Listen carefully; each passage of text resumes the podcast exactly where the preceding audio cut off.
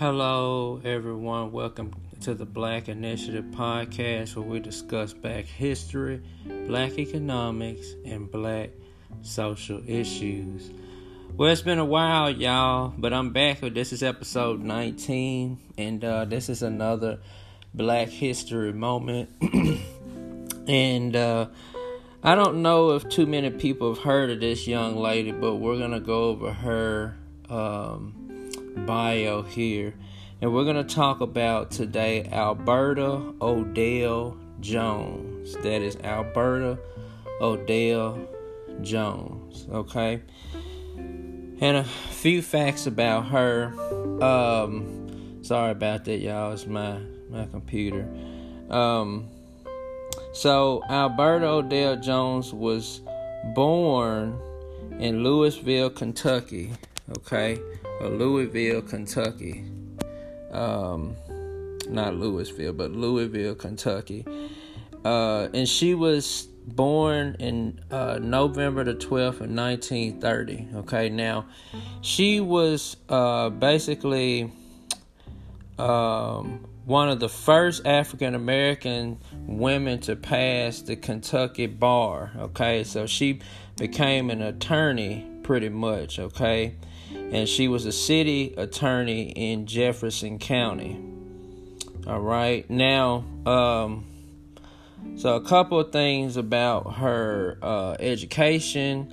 Um, she was uh, she graduated from Louisville Central High School. Okay, and then she went to uh, the municipal college there in Louisville uh, for black people. So that so back then, you know, in Louisville, they had a college that was uh, strictly for blacks at that particular time, and um, you know, she uh, and, and even so now it's an HBCU. It's it's not called that anymore. It's called Simmons College of Kentucky now. Okay, and it's a HBCU there in Kentucky, in um, Louisville, Kentucky. All right. Um, so uh, some of the things that, well, obviously, okay, I'm sorry. So let me go back. So she uh, graduated, went to the University of Louisville. Because uh, that college actually, that black college at that particular time, merged. Now, obviously, it's called Simmons uh, college now, but you know, back then it merged with the University of Louisville. Okay. Um, and so then after uh, she, um, you know, went and graduated from University of Louisville, then she uh, got her law degree uh, from Howard University. Okay, so she went to University of Louisville Law School for a year and then she transferred to Howard University School of Law. Okay? And then afterwards, you know, she began to um, practice law and, and she pretty much took on a lot of clients right after college. Okay? Um, she was very active in uh, civil rights. So during this time, obviously, you know, um, the civil rights movement uh, back in the 60s, she was very active in um, black civil rights. So she also took part in protest uh, protest marches in Louisville, Louisville and she attended the March on Washington, you know, where uh, she saw Dr. King and when he spoke and, you know, that sort of thing. Uh, she uh, once came back, once she came back from Washington, excuse me, I can't talk today. She formed the Independent Voters Association of Louisville. Now, um, she was basically trying to teach blacks how to vote and to kind of make the blacks more aware of like the candidates that they're voting for within the office. Okay, so that's what she pretty much did with that association. Okay, um, and so like I said, taught African Americans how to vote and then how to use the, those machines. And then she um, basically was active in the NAACP. She also helped pay certain people's medical bills. Okay, uh, there was a young man by the name of James Bulky Welsh, and he lost his arm saving his dog that was trapped under a train. So, um, basically, Alberta gathered the money for this guy and uh, purchased some prosthetic arms and it basically it was you know helped him to kind of regain some functionality within you know his severed arms okay so like i said she was quite an accomplished person of being an attorney and um, being an activist you know, and obviously she was appointed uh, in February of 1965 to the Louisville um, Domestic Relations Court, and she was a prosecutor there. Okay. Um. So now, here's the gruesome part. So she died August 5th, 1965, at the age of 34. So she was a very young young lady.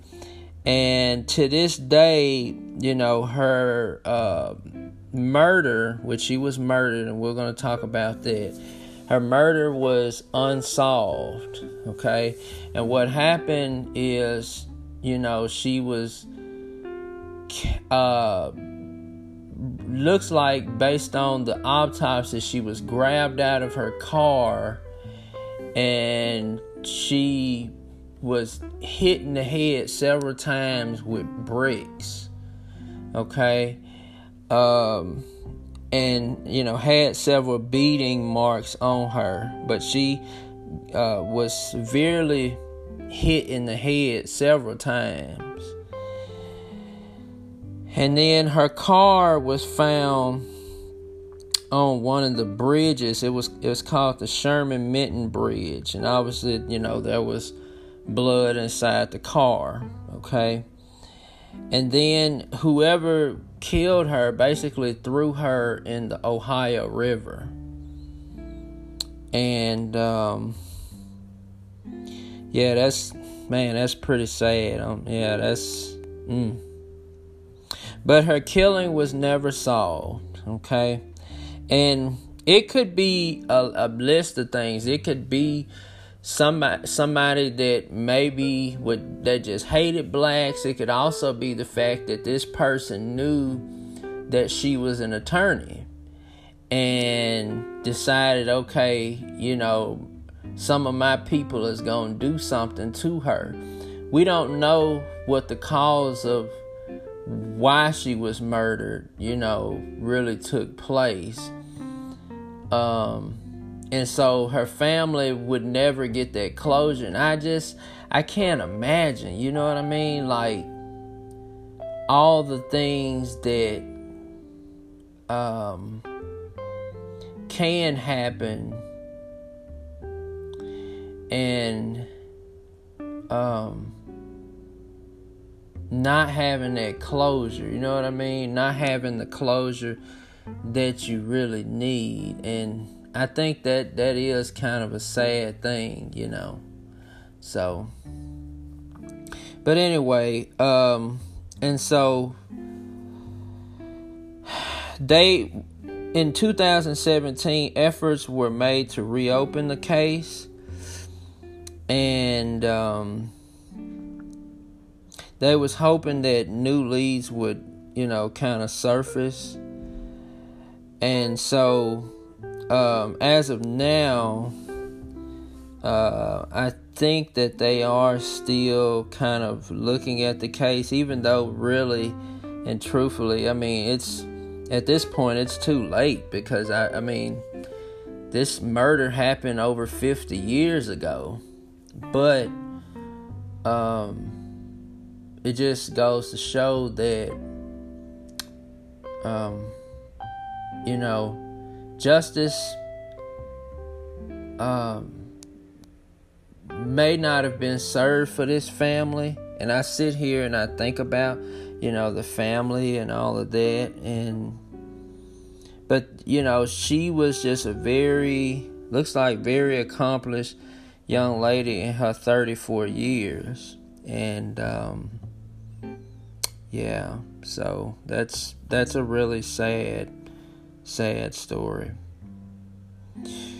Um, I th- I believe also in Louisville, Louisville. I don't know why I keep saying Louisville. Louisville that um, she is remembered in a lot of ways. I know uh, there are some businesses that uh, put her on, you know, like a billboard for certain things, um, and I just think that, you know, this is one of those things where we have to kind of keep th- this young lady's memory alive because I was never taught about her in the history books.